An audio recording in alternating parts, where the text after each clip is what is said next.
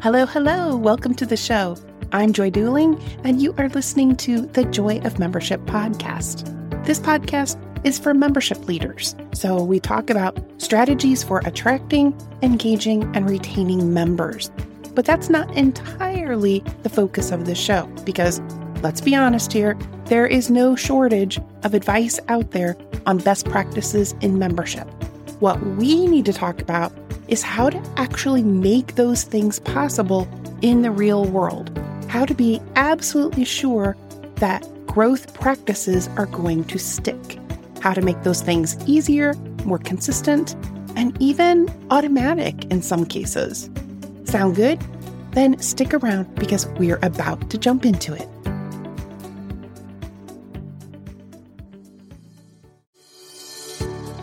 Hey there, Joy here, host of the Joy of Membership podcast. Welcome to this week's episode. Before we jump in, I wanted to make sure that you know that I do a free live training most Thursdays at noon central. It's called the Care Points Difference.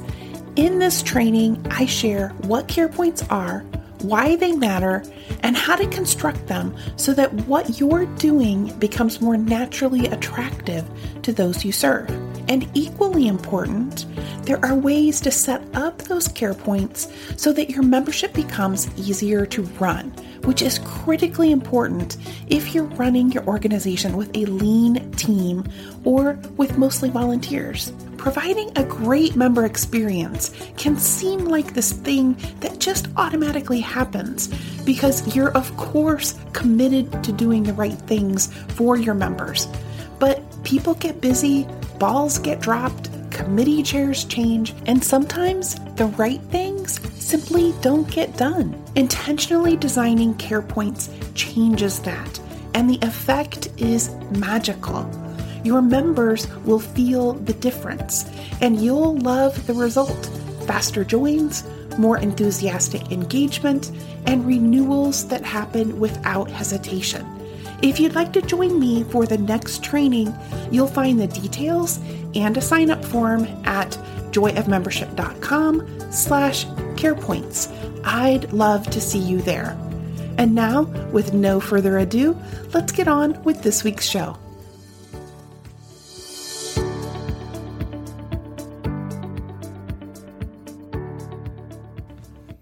I am so pleased this week to introduce you to Denise Beusen from the Needlework Guild of Minnesota. If you have followed my work for any amount of time whatsoever, you know that I work with a huge variety of membership organizations, and it is actually quite rare that I ever work with one that inspires me so much that I think oh, I should give that a try. But this one got me. I actually went out and purchased a couple hundred dollars worth of embroidery thread, and I was Googling all sorts of needlework associated sites. I found myself especially attracted to the art of needle painting. I actually don't even think I've shared that with Denise, but I've been playing with the art and I have found it to be a terrific way to decompress at the end of a crazy day or week. Denise retired from the National Institutes of Health Center for Scientific Review, where she served as a scientific review officer. Immediately prior to joining NIH, Denise held all sorts of scientific related jobs. She holds a BS in chemistry from North Dakota State University and a PhD in molecular biology and biochemistry from Washington University in St. Louis. So she is definitely a science nerd, if I could say so. Her love of fiber arts, though, dates from her youth when, as a member of 4 H, she learned to sew. So, you are going to find that this is a scientist who has found her way into art and into managing a member organization. So, with no further ado, let's jump into this week's episode with Denise Beusen. Denise, welcome to the show. I'm so glad that you're here with me today. I appreciate the invitation, and it's always great to chat with you, Joy. So I'm pleased to be here. So let's start by you sharing who you are and who you help. I am just finishing a term as the president of the Needlework Guild of Minnesota, and we're an arts education organization. We have as a mission to provide programs that promote excellence in the field of needlework for people at all skill levels and all ages, all completely accessible to anyone. Well, I know when I started working with you, gosh, like last year, maybe more than a year ago, I loved seeing all the designs of needlework. This is like not my grandmother's needlework that people do nowadays. Right, right. There's some really cutting edge stuff, and there's uh, you know there's some uh, edgy stuff too out there. So yeah, yeah it's it's being embraced more by young people, I think. What led you to be involved in needlework and in the guild? Well, when I got to be 40, I realized that I needed to have something else to do be- other than work because I have a PhD in biochemistry. I was in a track to be a faculty member, and I realized I needed something to decompress with. So I fell back on something that I did, learned about when I was in an undergraduate. I went to work for a summer for a woman on Long Island, and she had this project she was working on. I'd never seen anything like it. And so I asked her what it was, and she said, It's needlepoint. So that was the early 70s. And I, I did a couple pieces. And then, of course, my career took over. And by, by the time I got to 40, I thought I need to get back to that to get some sanity, touch base with reality, real people, not scientists. And so I started doing it again. And I joined a guild because I wanted to learn how to do it well if I was going to do it. And then when, 10 years ago, when my husband and I moved to Minnesota, I realized that a great way to learn the community and to make new friends was to join the guild. So that's how I came to the Needlework Guild of Minnesota. Can you tell us about the work that the guild does for members? Like what, what do you provide to members? Sure. We have seven or eight meetings a month for members. There are programs at these meetings. Generally, we teach each other. So we have people, like I said, ranging over all skill levels. And some of the people who have been around in the guild for a long time and who have really excellent skills will take it upon themselves to train others in, in the guild. So that's one thing we do. We have these monthly meetings where people can bring their problems, they can show us what they're working on, they can partake in the program. Another thing we do is we offer workshops for people, probably three or four workshops every year where we bring in professional teachers to teach. And then our signature event each year is a uh, retreat that we hold at a retreat center here in Minnesota. It's about an hour outside of the Twin Cities. And there are 130 people that attend. We bring in usually three professional teachers. It's a week long event where people can take classes or just work on projects that they've already got started.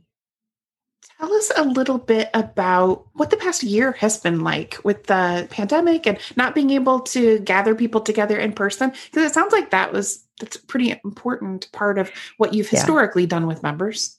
Yeah, that's really true. You know, the social aspect of our organization is, is really a big part of its existence. And very quickly, we realized that we needed to adopt Zoom like everybody else. So we had, I think, a couple weeks of canceled meetings, and then we got Zoom up and going. And that was an interesting challenge. As you can imagine, some of our membership is not tech savvy, I'll say that, and not early adopters. So convincing people to, to get on Zoom and getting them up to speed so they could manage all the controls and, and do all of that. It took some time, but we got there. And the beauty of it is, you know, in Minnesota, winters are not our friend, at least not needleworkers. They're not our friend. You know, if you're a skier, it's a different story. But not having to get out at night to go to a needlework meeting was a huge benefit for a lot of people. And the other benefit was we have members that are spread over at least 12 states. And those people now who are out of state could suddenly participate in our meetings in a way they'd never been able to before. So now we're faced with the dilemma do we keep some of our meetings on Zoom format? Do we let the group leaders decide on a month by month basis if they're going to be in person or by Zoom? So, yeah, it's been a good thing.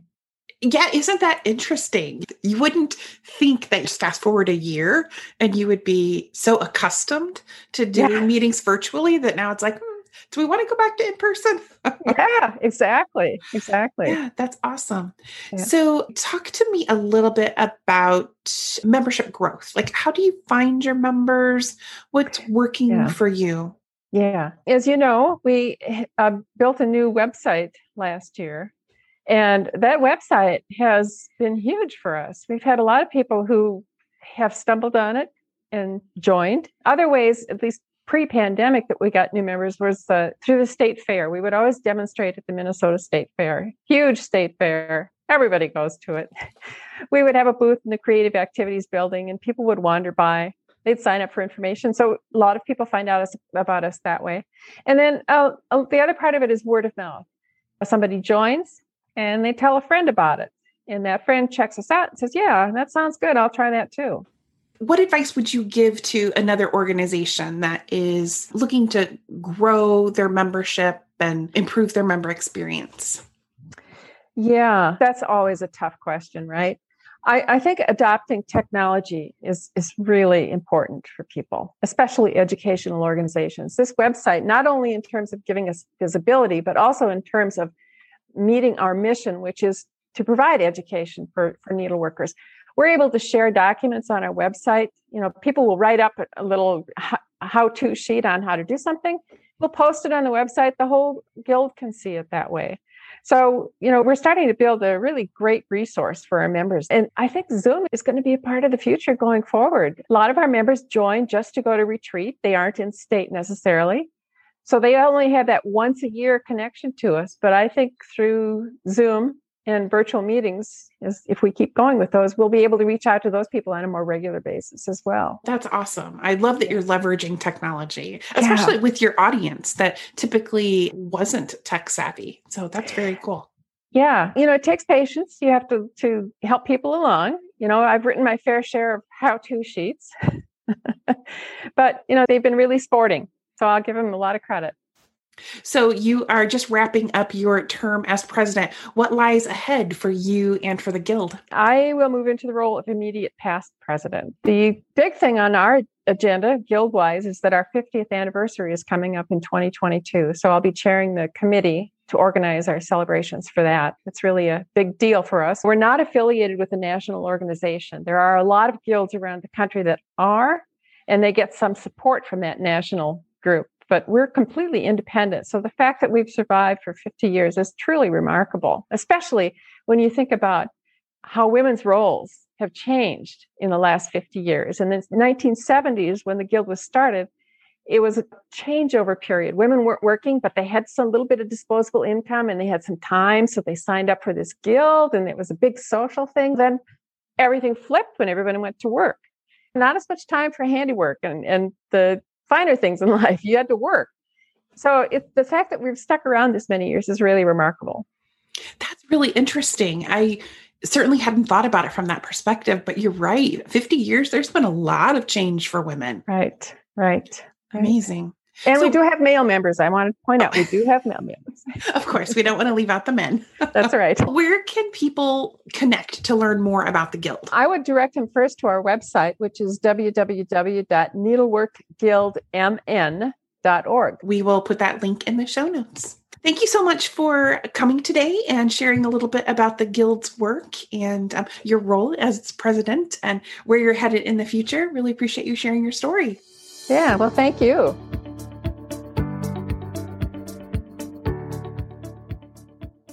Joy here, back with a few thoughts about this week's episode. While I certainly do not mean to minimize any of the significant challenges that membership organizations have faced during this era of the COVID 19 pandemic, there have been a few silver linings among the clouds. You've heard about a few of the silver linings on previous episodes. The primary one that has come up again and again is that organizations have gained an opportunity to really look hard at what is being delivered to members and how. The urgency created by the pandemic situation has meant that many boards have been able to break out of talking about doing something in the future and move into actually making it happen and making it happen rather quickly, I must say. Denise offered us a perfect example of an organization that was suddenly pushed forward into the adoption of new tech, and in retrospect has benefited from doing so. So much that they're now looking at whether they just continue to offer sessions via Zoom and things like that. But you know, the most intriguing part of this interview for me was the way that Denise described that members are actively involved in sharing knowledge and teaching skills to other members. In short, members aren't merely consuming value that the Guild delivers, but rather they are actually playing a key role in creating value. In my work, I've run across a number of organizations that do this well, but more often, organizations have inadvertently created a culture of value consumption versus value contribution. So, how can you encourage member contributed value? Here are a few ideas.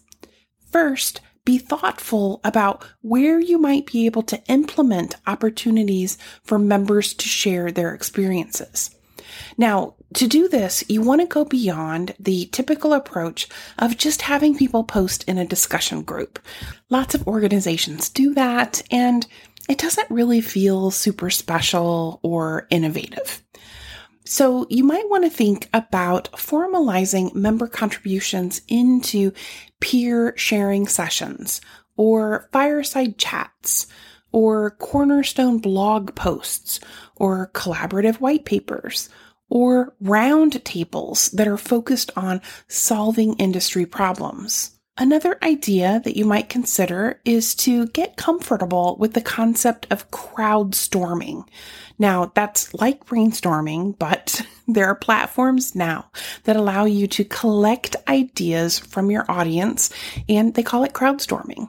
So these platforms allow you to gather ideas in mass from your members. You can frame up a challenge, open channels for contribution and voting, and perhaps even offer prizes for contributions. The possibilities are really only limited by your imagination, so I encourage you to take a bit of time to reflect on what might be possible for your specific organization and your specific situation. And before you say, that really isn't an option for us, just consider what perhaps seemed impossible before all of us endured a global pandemic together. Sometimes it's just a matter of being open to new approaches. Speaking of new approaches, I really have to give hearty congratulations to the Danish American Heritage Society. DAS has completed a multifaceted implementation of the Journey Care platform. Journey Care is the platform that I have personally developed to make it easy for you to design and deliver exceptional member experiences. As an early adopter, they are truly serving as a shining star in what is possible. Over the past few weeks, DAS has launched a beautiful new website for their organization. They have also launched a coordinating site to handle the registrations for their 2021 conference. They have transitioned from being 100% on paper to having online joining and renewal processes with all of the associated automations. They were easily able to bundle their membership renewals and event registration for their conference they published 18 pre recorded advanced viewing scholar presentations for their conference, and they hosted a full day of panel discussions and plenary sessions on Zoom, and even capped everything off with a virtual concert by a Danish violinist. And they did every single part of this leveraging the Journey Care platform. Now, if you already have a lot of tech in place, this may not sound like a huge deal to you, but I'm telling you, for an organization that has been completely on paper, this is a massive improvement in their member experience. They have modernized every single aspect about what they do. And it truly has been a remarkable experience to see it all come together via Journey Care in a way that feels like good things are happening for their members and for DAS as an organization. I will admit to crying some happy tears when their conference closed out and it had all come together so beautifully. I seriously cannot wait to see what lies ahead for the remainder of 2021 and beyond. So I just know that some truly amazing things lie ahead. If you are curious about what Journey Care can do for your organization, I encourage you to book a private demonstration and you could do that by going to joyofmembership.com slash software. You'll see a button there and you can just book yourself right on into my calendar that wraps up this week's episode. I hope you found some value in the conversation that I had with Denise, and it gets you thinking about what might be possible in your organization. I will see you back here next week, same time, same place, another great interview. So, in the meantime, take care.